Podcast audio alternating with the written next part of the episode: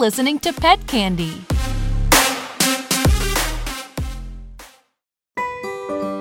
This show is brought to you by Brave Paws Anxiety and Stress Support Chewables for Dogs. Thunderstorms, vet visits, fireworks, separation anxiety, and more. Every day can be a Brave Paws Day.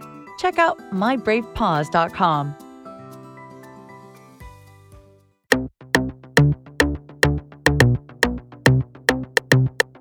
Hello, everyone, and welcome to this episode of Simply Pets. And I'm your host, Dr. Shannon Gregoire. So, for all you feline lovers out there today, we are going to help you demystify any cat behavior questions that you might have in your universe. So, please help me welcome Miss Molly DeVoss. She is a certified feline training and behavior specialist from the Animal Behavior Institute. Hi, Molly. Hi, Dr. Shannon. How are you? I'm doing great. Yourself? Very good. Thank you.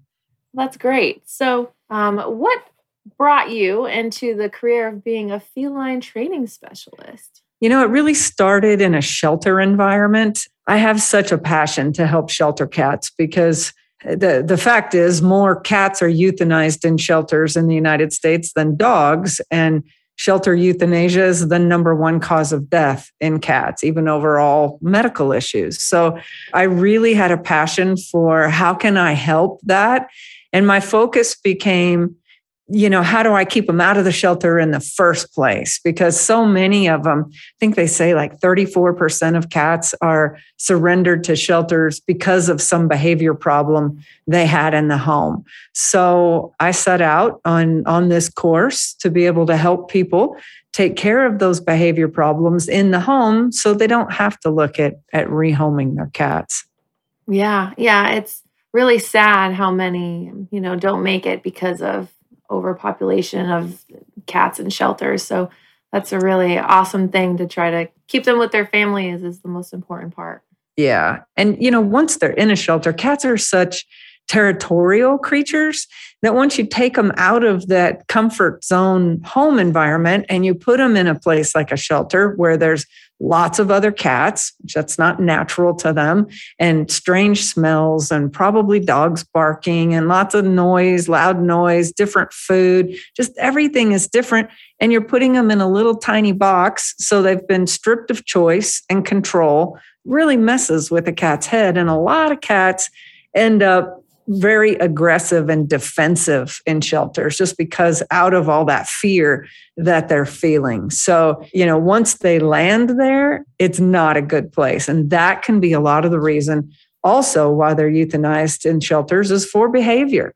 So, the other part of what I do is I still work with shelters and help them uh, by creating behavior modification programs in a shelter setting to help those cats feel less stressed, more trusting, and you know, willing to to kind of step out of that comfort zone. Yeah, absolutely. And um, you know, what are the I guess top I don't know handful or so of complaints I guess that you get from people that have cats in their homes now that they're trying to work through? Well, the the biggest are of course not using the litter box, aggression to either the people in the home or other pets in the home, destruction. those are the main ones. And then I get a lot of nuisance behaviors like meowing in the middle of the night, you know, things like that. Thing, things that are natural that, you know, may not be as acceptable to people. yes. And I, I like how you brought up the, you know, not urinating in the litter box. So that, um, definitely check with your veterinarian because that can be life threatening if your cat all of a sudden doesn't use your litter box and they're exhibiting some sorts of pain. Um, definitely get them checked out immediately. That can be absolutely a problem but um, sometimes they can just be a little defiant with their urinating behaviors. Is that right I don't know that I'd call it defiant. I'm not sure that's an emotion cats actually have, but but you're absolutely Sometimes correct. they make me think so. yeah, yeah, they do. They they make us think they're spiteful and all kinds of things, but you're you're absolutely right. I always tell my uh, my litter box clients that the first place they start is getting the the cat checked out because especially depending on what they've been feeding the cat. A lot of times it's it's crystals or it's urinary tract infection or those kinds of things, which also can be brought on by stress in the environment.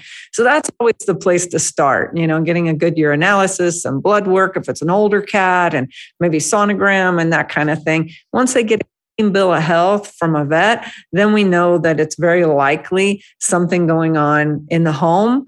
And it's usually Uh, beyond medical issues, a dislike for the litter box or something happening in the environment to make them feel like their territory is threatened and they're territorially marking because that's a real natural behavior for cats. You know, if cats see other cats outside, they don't know that they can't get into the house. And it's very natural for a cat in the wild to urinate and defecate along the perimeter of their territory that they've carved out for themselves because that's how they warn cats that are in the neighboring territory that this is my zone and you cross that line and there's going to be trouble. So, you know, so if they see a cat outside, they will often urinate along the perimeter of the house, oftentimes doors and windows, as a as a gesture to that cat outside to say, "Nope, you're not coming in here." And that's a very natural behavior. And so then we have to look at how do we discourage in a humane fashion those cats that are outside from crossing the path and sitting in the yard and being where your cat can see them and and or blocking the view from the indoors and and things like that. Oftentimes it's a matter of resources. You know a cat doesn't feel like there are enough resources. We always say as a rule of thumb you should have one more litter box than numbers of cats and, you know, if somebody's living in an apartment with three cats, it's hard to find space for four litter boxes. But, you know, that, that could very easily be the issue. So it's usually one of those two things. Trauma can also cause, you know, cause litter box issues if there's unsettling things going on in the home marriages, divorces, new babies, move, oh, new pets are way up there on top, especially if it's a new cat, of course. Then that kind of goes into the territory issues. But yeah, yeah, those are the main reasons. Yeah. And then you said, um, I guess when you're when you're moving and you know all those kinds of things, and you or you get a new um, a new cat in the household, how do you um, advise people to properly like give them time to acclimate to each other, or when do you, you know, I guess pull the plug and say maybe, you know, this isn't going to work out because they don't get along? It's, you know, there's no real set timeline because it's different for every cat. And, you know, I've seen some cats not like that particular cat, but like another cat. So it's, and I've not found any real scientific rhyme or reason for why that happens, but it does happen. So it, you know, again, they're very territorial. So anytime you bring a, a new cat in, they're going to naturally feel like somebody's invading my territory and I got to get rid of them. So we recommend that you create a sanctuary room and put the new cat in the sanctuary room and, and with the door closed and then begin to feed and do all kinds of fun things on either side of the door. And then you slowly move to a visual barrier where the cats can see one another. And then you have to make sure really great stuff is happening. And a lot of that revolves around a really wonderful treat, you know, not just a run of the mill thing you normally give kitty because he likes it, the dehydrated chicken gets them. yeah, that does say. You know, my cat's not as crazy about that. I uh, I I found a product called the Lick and Lap snack from Craft, and it is absolutely wonderful. It's a it's a liquidy treat that's in a tube that you squeeze up. You know, there's a lot of those squeeze up tube products out there, and I use them in shelters because you know this bonding with cats with treats is very important because cats are motivated by food over anything else in the universe. And so, you know, I used some of those others and they just, you know, about 50% of cats liked them. The other 50% were like, meh. And then I found I found Vitakraft at Global Pet Expo one year, and 98% of cats I offer that to just go bananas. I mean, like absolutely bananas over it. And that was their first cat treat. And now they've expanded to have different textures and things like that. So they've got a, an array of products. They're really high quality small batch, which I like. You know, I think is is important for cats. So anyway, on either side of that door, give something like a lick and lap product to both cats so that those cats can have a really knock your socks off moment in the presence of the other cat.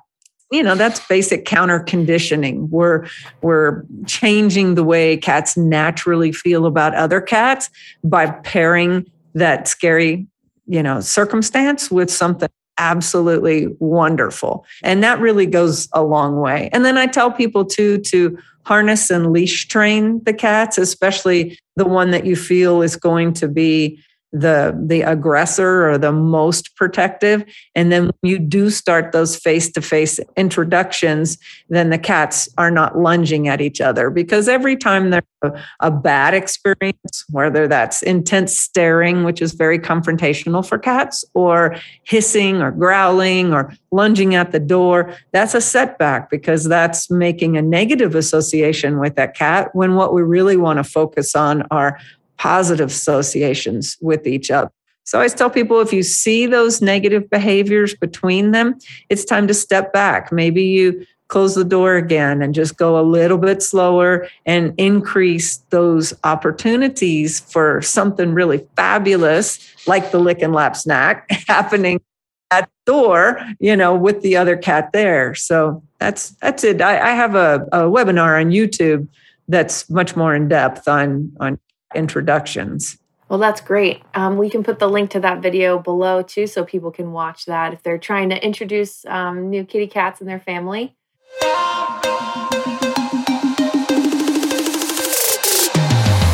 We'll be right back with more pet candy. Here's something fascinating I realized while taping this podcast. There are compelling and downright mysterious medical cases that happen every day in veterinary hospitals all across the country. And most of the time, the unsung heroes that help these animals never get a chance to talk about them, and you never hear their stories. Until now. This podcast, Vet Mysteries with Dr. Courtney, takes a deep dive into some of the strangest medical cases, and we meet the incredible veterinary teams that help to save their lives. If you like a little bit of mystery, a ton of intrigue, and love pet health like I do, this podcast is for you. I'm Dr. Courtney, and you can subscribe and listen to this podcast for free on Vet Candy Radio or anywhere you listen to podcasts. And when you were talking about aggression, that that's a, a common issue. You know, is it you know certain individual types of aggressive behavior, um, or just in general, like attacking either people or other pets? You know, all of a sudden, or is it since they got the cat? You know, how does it set on? It can, yeah, it can be any number of things. So it can be redirected aggression. So, like I said earlier, they see cats outside and they're feeling very hyped up about protecting their territory. And if you come over to the window and you don't see the cat that they're looking at, and you reach down and pet them or go, Hey, what are you looking at? And reach down to pet them, they may very well just turn around and bite you.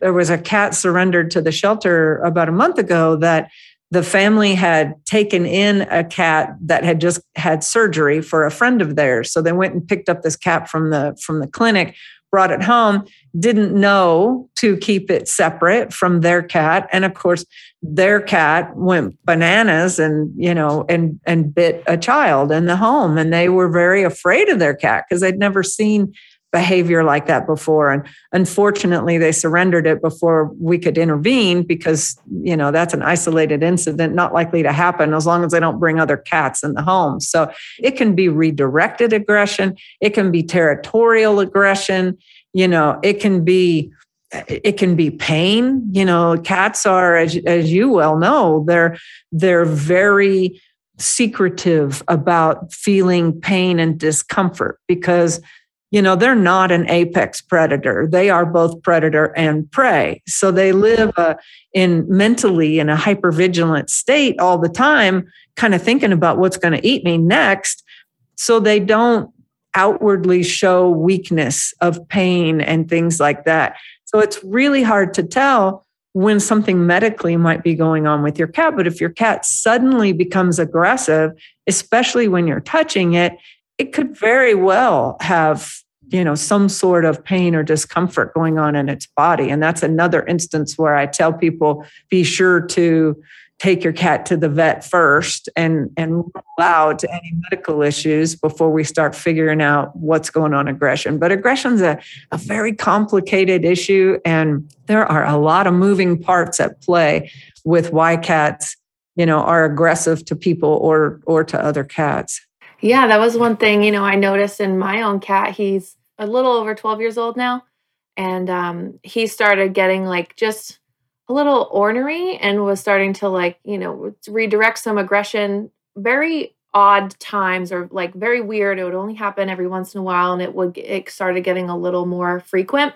Um, and i actually brought him in while i was still in school and you know nothing major was wrong. Did like all the x-rays and the ultrasounds and blood work and everything we think has a little bit of really early arthritis. Because um, even on the x-rays you it's it might be there, it might not be situation. So we started him on um, some joint supplementation. Those episodes seem to be less frequent now, um, but I saw him jump four feet in the air the, the other day. So he is feeling better. Um, you know, I make sure he eats those treats every morning before he gets breakfast. Um, but yeah, you know, those little things that you pick up on, you know, oh, maybe he's starting to get a little creaky now that he's 12 years old. So that's something that is really underdiagnosed in cats is um, arthritis pain. Yeah, I, I, usually tell most of my clients if your cat's 10 or older, it's probably got an 80% chance of having some level of arthritis. And I mean, and it makes sense because, you know, the species hasn't really evolved that much from its wildcat ancestors. And they really aren't, I mean, outdoors, they only live to be about eight to 10 years old. So now that we're keeping them indoors and feeding them better and things like that, they're living to 18 to 20. So a lot they start of, getting old cat problems. Yeah, exactly. just like us. Absolutely. Oh gosh. Yep, it's definitely, you know, I was freaking out thinking, you know, oh my God, is he blocked or something? Because one time he was super painful and he he was totally fine and just a little um, ouchy that day. And that's the other thing, you know, when they're feeling uncomfortable, a lot of one of the big signs is they'll get finicky about what they eat. You know, dental issues is such a huge thing with cats. And as you know, you know, 50% of people don't even take their cat to a vet at all. So they're not getting, and they're just like us. You know, they need annual dental cleanings to remove that tartar and plaque buildup. And if you don't, then just like us, those teeth, they're not going to get cavities. Cats don't get cavities, but the teeth get infected. And then those infections start to mess with the body. And so when a cat gets finicky, about what it's eating, I always tell people get your cat to the vet ASAP and let's make sure that there's no you know dental issues going on and no gut issues going on. And of course we look at what they're feeding. But eh, you know back to that Lick and Lap product i have used that in those situations as well because it's so awesome.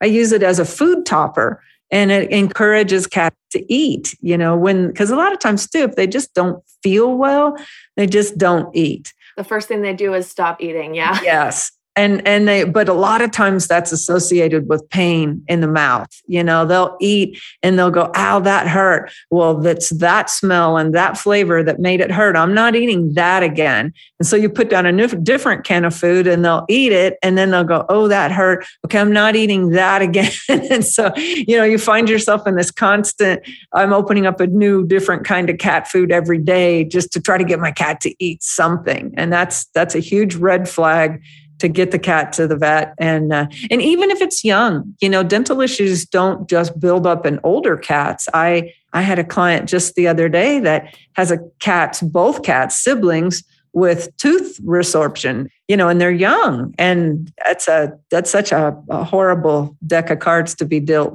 when you adopt a cat because that's that's not something you can fix and it's a problem potentially a problem for for the rest of the cat's lives. So um, so yeah, getting a cat to eat is really important. And uh, you know, one of the things I like about about that lick and lap treat too is it's is it's moist, it's wet. And some of the biggest problems we we we present for our cats is make, not giving them enough hydration in their diet. And so it's another great way to get some hydration in your cat for a treat that's relatively low calorie and a good between meal snack as well. Yeah, absolutely. Because, you know, when cats eat uh, live prey, there's a lot of water content in that food. So when you switch them over, you know, some cats only eat wet food, which is great. Some cats only eat dry food, which can make things a little bit tricky if they're not good at drinking their water. Yeah. Yeah. And they say that a cat cannot because they're descendants of desert cats, they're they're genetically not programmed with a very high thirst drive. And so if we're feeding them exclusively a dry diet, there's no way they can possibly drink enough water to stay hydrated. And that's very stressful on the kidneys. And, and over many years, then those that stress on the kidneys be, can become issues as as you see probably primarily in your practice.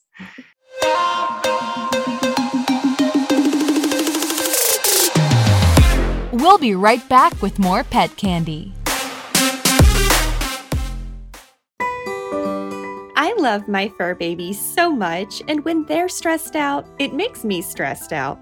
Mine hate loud noises like thunderstorms and fireworks, and sometimes they just don't want to be left home alone.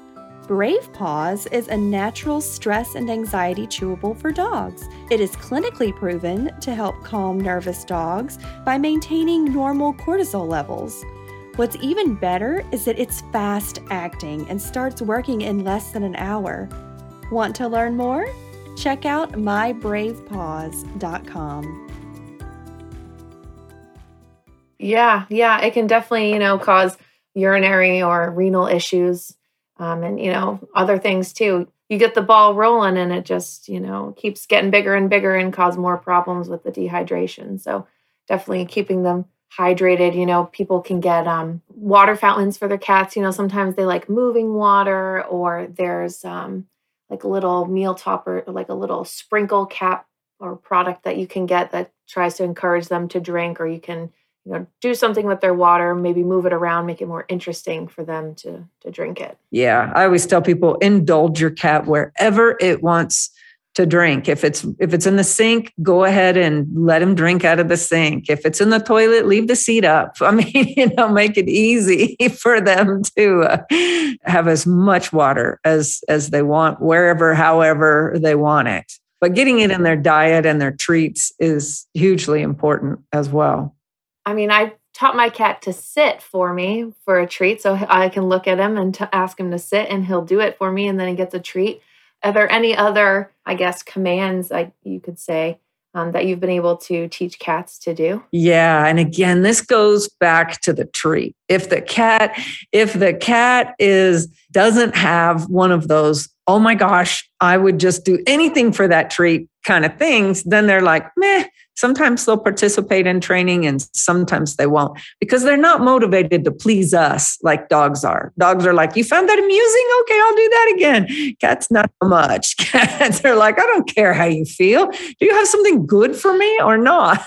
and and so that's when that's exactly why I, I started using the the lick and lap treats exclusively in shelters and in my home trainings because that's like the thing that, like I said, I've, I think I've only seen three cats that have just kind of turned their nose up at it. And the best way to start when you're training a cat is to watch what the cat's naturally doing, like sitting. If every time that cat sits, you go, good boy, and you give them a wonderful treat, they're going to make the connection real quickly. And, and then you can begin to put verbal cues like sit down. The other thing is you can lure them. And that's one of the things I love about the lick and lap tubes is I can put a little bit of the treat on that, squeeze it up a little bit, and then it's not too liquidy. Like if I hold the tube upside down, it doesn't drip out on the floor. So I the tube over the cat's head right in front of its nose and I lure it into a circle and i'm and i put spin with that. And i'm pointing out at the same time so eventually i can take the treat away as the lure and i can just go spin. And then when they're done spinning give them the treat. So you can you know you can lure them around. I i lure them through a hula hoop and you teach them then to to jump through the hula hoop you can uh, almost every cat will come to you if you point to the floor and you hold your finger about six inches above the floor they'll come running and smell your finger And so I usually make that come. So I'll, I'll put my finger down and I go, come. And he'll come running over, smell my finger, and then, of course, give him a treat. If you don't reward them, they have absolutely no motivation to do what you want them to do whatsoever. It, you know, and so in a home setting, we teach them to do very cool, fun behaviors. You know, like mine stands up and walks on his back legs and he high fives and he does all kinds of things. In a shelter setting, we're teaching, we're rewarding them for being brave, right? They're scared to death. They they don't know who you are or where they are. And so we put that lick and lap in front of them and they're like, oh, I'm scared, I'm scared, I'm scared. And then they go, oh my gosh, what is that? And then when they start to eat it, that again is counter conditioning with us in, in that environment. But then I replace the lick and lap with my finger. And then when they lean forward towards me, towards my finger, then I reward them for that. So I'm rewarding them for being brave, for move is something as simple as moving forward to me or being brave enough to make eye contact. And and so it's a you know it's different in a home setting versus a shelter setting but having a reward that is absolutely the tiramisu of cat tree I don't even know what else to compare it to in our world, but you know, is it is so crucial to getting them to do things. And I reserve my lick and lap to just training. I don't give it to him freely. All right. If I, I might have another right, I give to him freely that he's kind of eh about, but the really good stuff he has to do something for. And it's not, that's not cruel to do to a cat. In fact, it's natural. You know, they don't get their food freely in the environment, they have to work for it. So making them work for their food is very natural to simulating some of that hunting and or foraging sequences that they they do in the wild and they miss when they're in your home. Mm-hmm. Yeah, they get that um, real life enrichment. Yeah, absolutely. And it's a, you know one of the best things you can do for simulating hunting sequence is prey playing P R E Y, not not praying they're going to play with you, but P R E Y, and which is basically a, a, wand with a string and a toy on the end. Some cats like feathers, some like mice, some like you know they're all different. So you usually got to have several different ones. Some just like the ribbons, and you let them it's really important that you let them catch it you know? So you've mm-hmm. got to make it go behind things and out of sight and stuff like that and to let them catch it because in that catching it and in that biting it that releases some serotonin in their brain which makes them feel good. And and then to complete that hunting sequence you give them a treat after they've bit the toy. And that actually does kind of really fulfill that whole hunting sequence, which is very, very important. Because in the wild, they'll spend six hours a day hunting. When we keep them inside, which I do prefer for safety and longevity, they don't get that opportunity. So I always tell people pray, play with your cat you know twice a day doesn't need to be long 10 minutes is is perfect and make sure you've got a really good knock their socks off treat to give them once they've delivered that kill bite to the toy. Yeah, I think it's so cute when they get all hunty and they go crazy over their toys. It's just the cutest thing in the world. it is. It is. And it's, again, it's so sad in a shelter because you see cats, you know, they're not exhibiting those natural behaviors because they're not as comfortable in their environment doing so. So they're, you know, they're, they're much more subdued and still and it's very hard to engage them in play in a shelter you know the, of course i work with the most stressed out ones and that's that's sometimes extremely hard to do and you know that's another thing this Vitakraft, who's the company that that makes this lick and lap product, you know, I, I found them and they've been fabulous at supporting my shelter work with product. You know, so they'll they'll actually send product free to the shelters that I work with with behavior modification programs and uh, and jointly that we are we are developing an actual behavior modification program for shelters. So hopefully sometime this year we're going to be rolling that out nationwide and it'll be a you know work through module so shelters will be able to set up for the program and then have their volunteers and staff go through it and they'll be supplying these treats that are just fabulous to them so that they can help these cats that are super stressed out become more adoptable faster. So I'm really looking forward to that. That's going to be a program called Feline Ride at Home. Isn't that cute? So I'm really grateful, um, grateful to have found the, that product that works so well in training and and changing that, that making that paradigm shift in a cat's mind about you know its fear in, in relationship to people and, and environment and and very very grateful that they reached out and said hey we want to do more. How do we do more? And uh, and we're working to to roll this out nationally. So I'm, I'm super stoked that we'll be able to save a bunch a bunch of cats once we get this out there.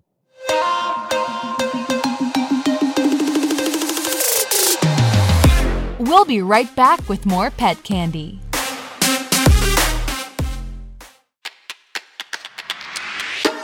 Hi, this is Shay, and I want to tell you about my new show on Pet Candy, Cooking with Shay. I make vegan eating easy and fun.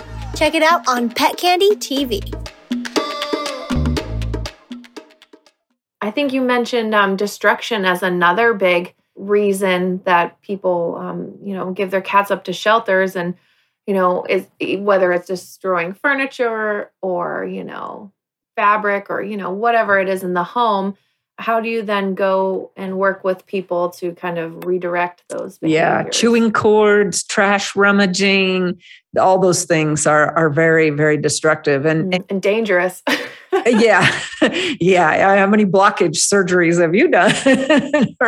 Yeah and so you know there's a real problem i think in the way that cat that people try to correct cat behavior we tend to think of them like dogs. And a, and a dog, you can punish and tell a dog, no, don't do that.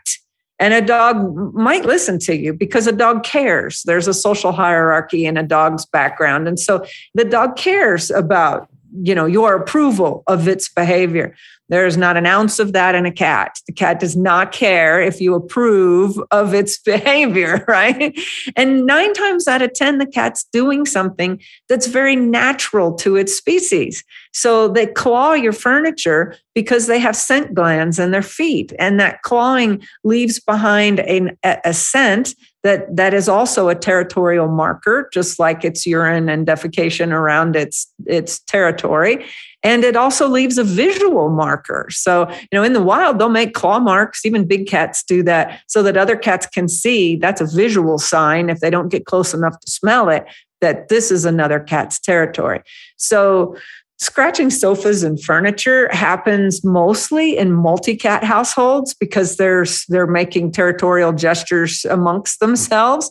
And then once a cat places a scent, whether it's urine, feces, or scratching, the other cats in the household come along and scent over it in an effort for everybody to get along right because that's kind of how they deal with the stress of having multi cats in an environment is layering their scents to create a community scent None of them are comfortable if one cat's scent is dominant in the house.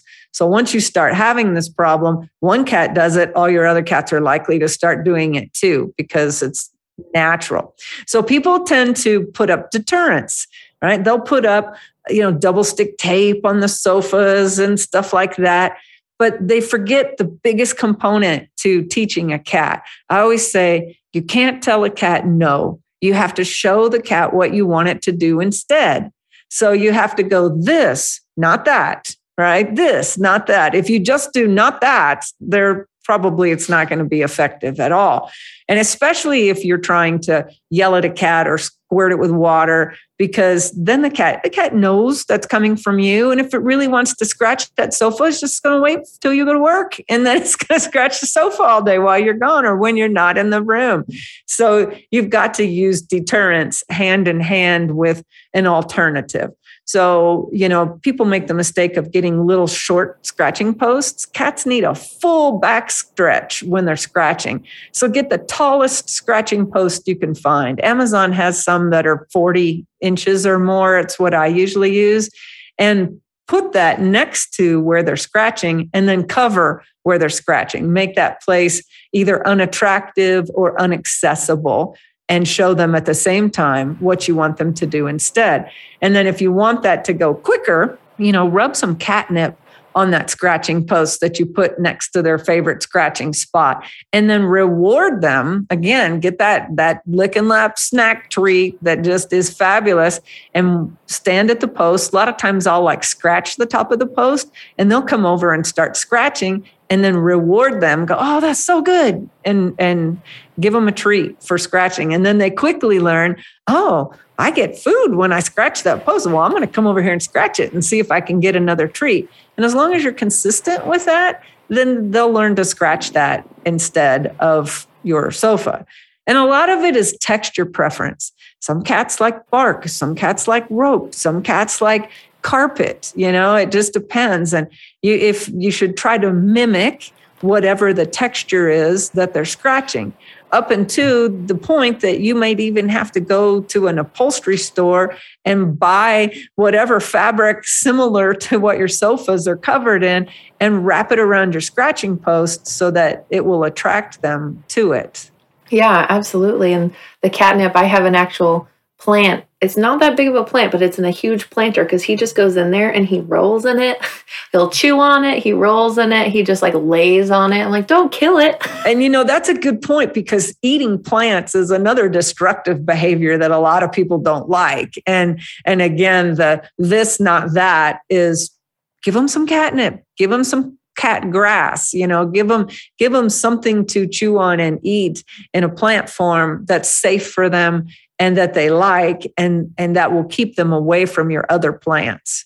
Yeah something that's that's good for them to kind of just nosh on which i i was very uh, surprised the first time we got um, a cat that they like to chew on grass. I'm like that's so interesting. Yeah there's a lot of theories about why they do that. If they've you know they they know it makes them throw up because that's what they are you know you take your cat outside it eats grass comes back in and throws it up. This is like you know clockwork. So why do they do it if it makes them throw it up? A lot of times it's because again goes back to diet whatever you're feeding them may not be settling in their in their system. They may feel like they need some help moving stuff through you know they're either constipated or they have some gi upset or things like that. So they they say that they'll do that a lot that way and that they could be lacking nutrients in their diet. So they're eating plants in an attempt to get you know folic acid and other things that they that they need in their diet that may be missing in in what they're getting. Yeah i've also seen them do it too when they try to bring up a hairball or something like that from grooming and they can't get it up and then they eat the grass and there it goes. Yep exactly exactly. They're they're pretty smart at knowing how their little bodies work. Yeah yeah they are too smart for their own good sometimes. yes, they are. And that's what's I think that's what makes them easy to train. You just have to learn what motivates them. You know, it's like I said, a, a dog will do something for you just for your praise a lot of the times, or just to get you to pet it or pay attention to it. And uh, and a cat's going to do something for you because it really, really, really likes the treat that you gave it in reward. You know that's that's so uh, such a big difference between training the species. Oh yeah absolutely. And we got um pretty good recall with our cat. Like you can call him from almost anywhere and he'll come running to you because i would say 75% of the time he'll get something for it. Yes exactly. It's pretty simple training cats. Any behavior you reward they're going to do more of any behavior you ignore is probably going to go extinct. So, you know, make sure you've got a, a great treat and reward them for the things that you like that they're doing, and they're going to do those things more often. Ignore the things that they're doing that you find annoying, and chances are they'll stop it. And do you ever use um, like the Feliway products or any sort of pheromone type product for cats in the home? You know, I when I first went into this field professionally, I, I was very leery about those products. I thought, how can they make a synthetic pheromone that really works? I mean, synthetic anything is probably got to be dicey on whether it works. But you know, part of what we learned in in our education was we studied all those scientific results and studies about how they respond, and they really do respond to the pheromones. I find that it's not a magic wand by itself. Like I'll get people that say, My cats are fighting, and I plugged in those diffuser pheromone things, and um, and and they it hasn't made any difference. Like you know yeah it, it doesn't by itself it's not some magic behavior wand but it can help to take the edge off you know, to make a cat feel a little more comfortable. So, anytime you're bringing a new pet into the home or moving, or there's changes, or you're going on vacation, or anything that's going to upset the routine in a cat's household, I always recommend, you know, go ahead and plug in some pheromone diffusers because it, it can't hurt certainly isn't going to hurt the cat. It's either not going to do anything at all or it'll just kind of help take the edge off and uh, might help to relax them a little more. Yeah, absolutely. And I don't know if you have any um, specific training tips for, you know, when cats go to the vet, usually they're the one of the most stressful places because there's a lot of loud noises, there's tons of smells, there's a lot of things going on. I know with mine, I try to give him his favorite treat whenever he goes into the carrier, when we get to the car, when we get to where we're going. And when he's in the clinic, he'll get like random his favorite treats the whole time he has to be there. Or I give it to the um, whatever clinic staff that we would go to. Like here, give these to him. He loves these, um, and you know, kind of make sure that they know what he loves, so that they can kind of do that to make sure he's comfortable.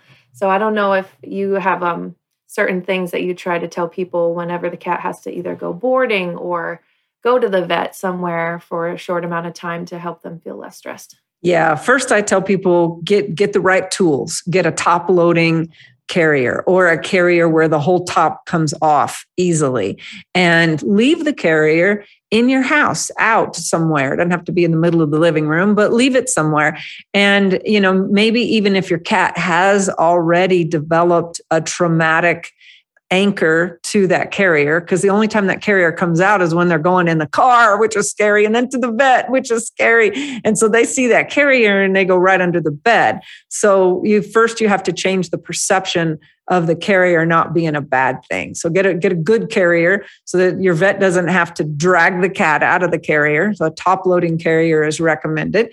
And then leave it in the house, maybe even feed them in it, start putting their food bowls in it, you know, get little bungee cords and keep the door open so it doesn't accidentally shut while they're in there eating.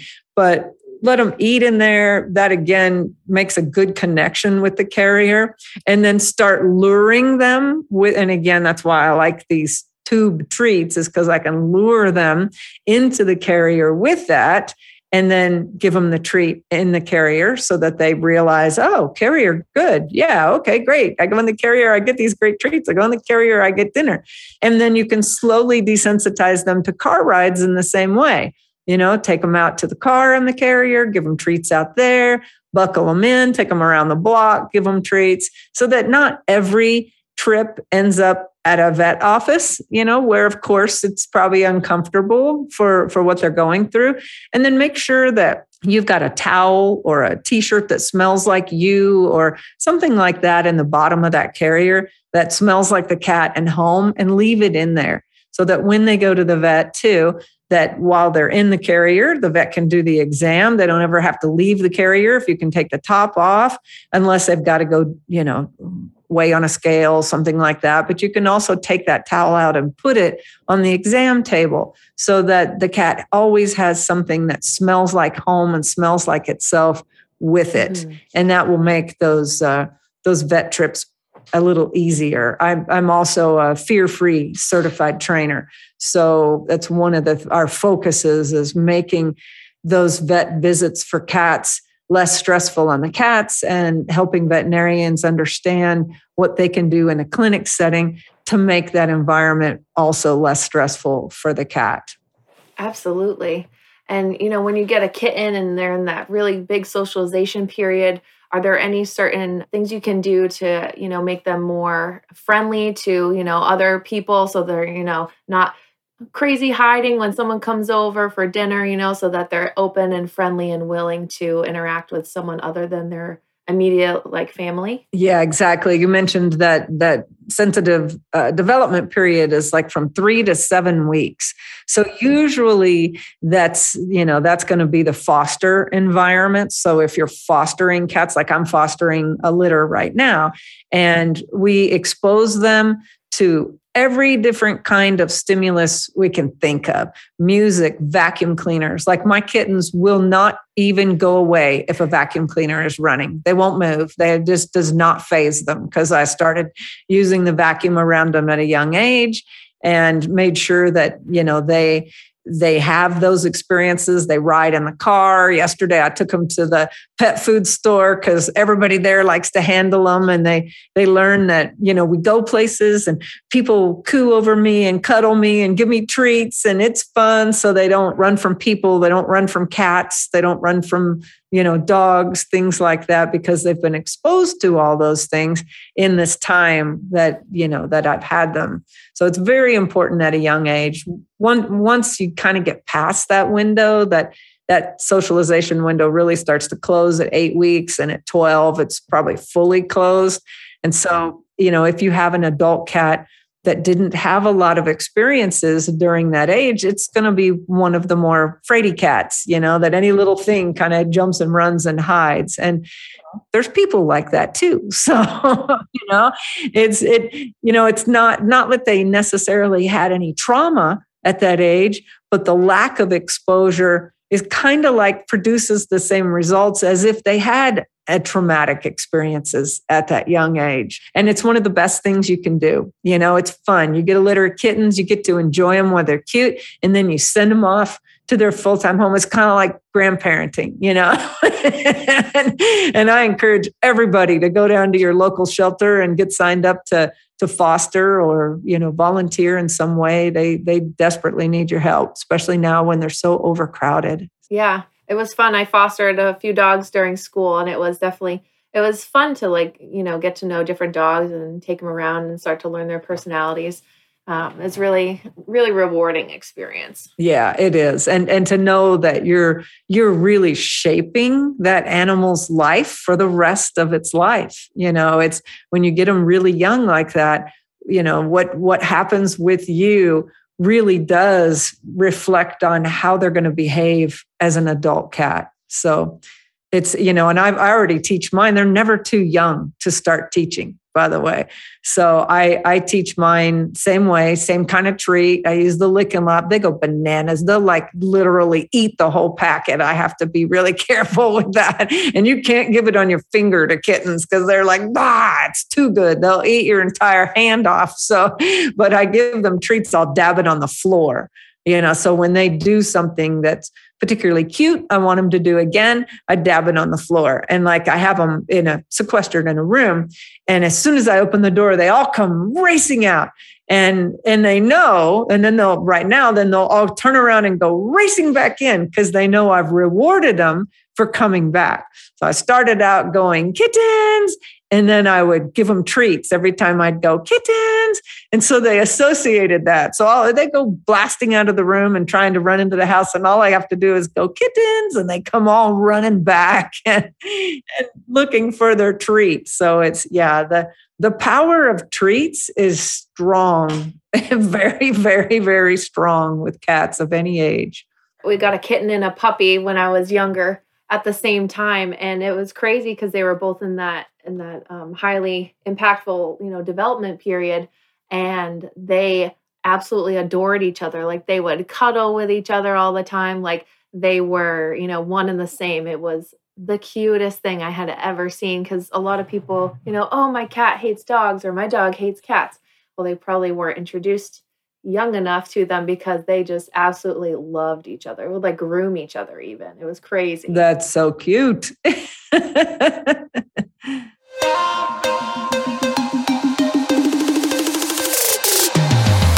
we'll be right back with more pet candy. Does your dog shake and tremble when she hears thunder? Brave Paws anxiety and stress support chewables may promote calm behavior in dogs who exhibit nervousness or anxious behavior. Our clinically studied and patented botanical blend contains naturally occurring bioactives, which can be found to promote a sense of calm and relaxation in dogs. What's even better, is it's fast acting and non drowsy. Get it today at mybravepaws.com. Well, thank you so much, Molly, for coming on the show today. Um, I think you brought a really um, great amount of information to our listeners and that they learned a lot from you today. Well, thank you. Thank you for having me. And, and anytime, happy to come back and talk more about behavior if there's anything else that comes up. Thank you. And um, where can our listeners find you, like a website or social media, something like that? Absolutely. They can find me at catbehaviorsolutions.org. And if you want those lick and lap treats, it's it's L I C K apostrophe N lap L A P. And if you Google that, they're available on on Amazon and uh, Walmart carries the Vitakraft product, and uh, you can you can go to the Vitakraft website too. I would imagine that's V I T A K R A F T.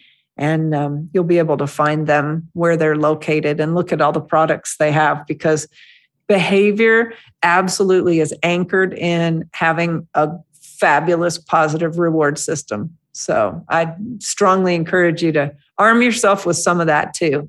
yes, absolutely. We'll put all those links um, in the show details for anyone that's listening so you have those right and available for you. And uh, I just want to thank all of our listeners for coming and joining us today for this discussion. I hope that um, you learned a lot about kitty behavior and what you can do to help your cat be more um, enjoyable in the home and maybe even sign up to foster a cat today. So, thank you everybody for listening. This has been Simply Pets, and I'm your host, Dr. Shannon Gregoire.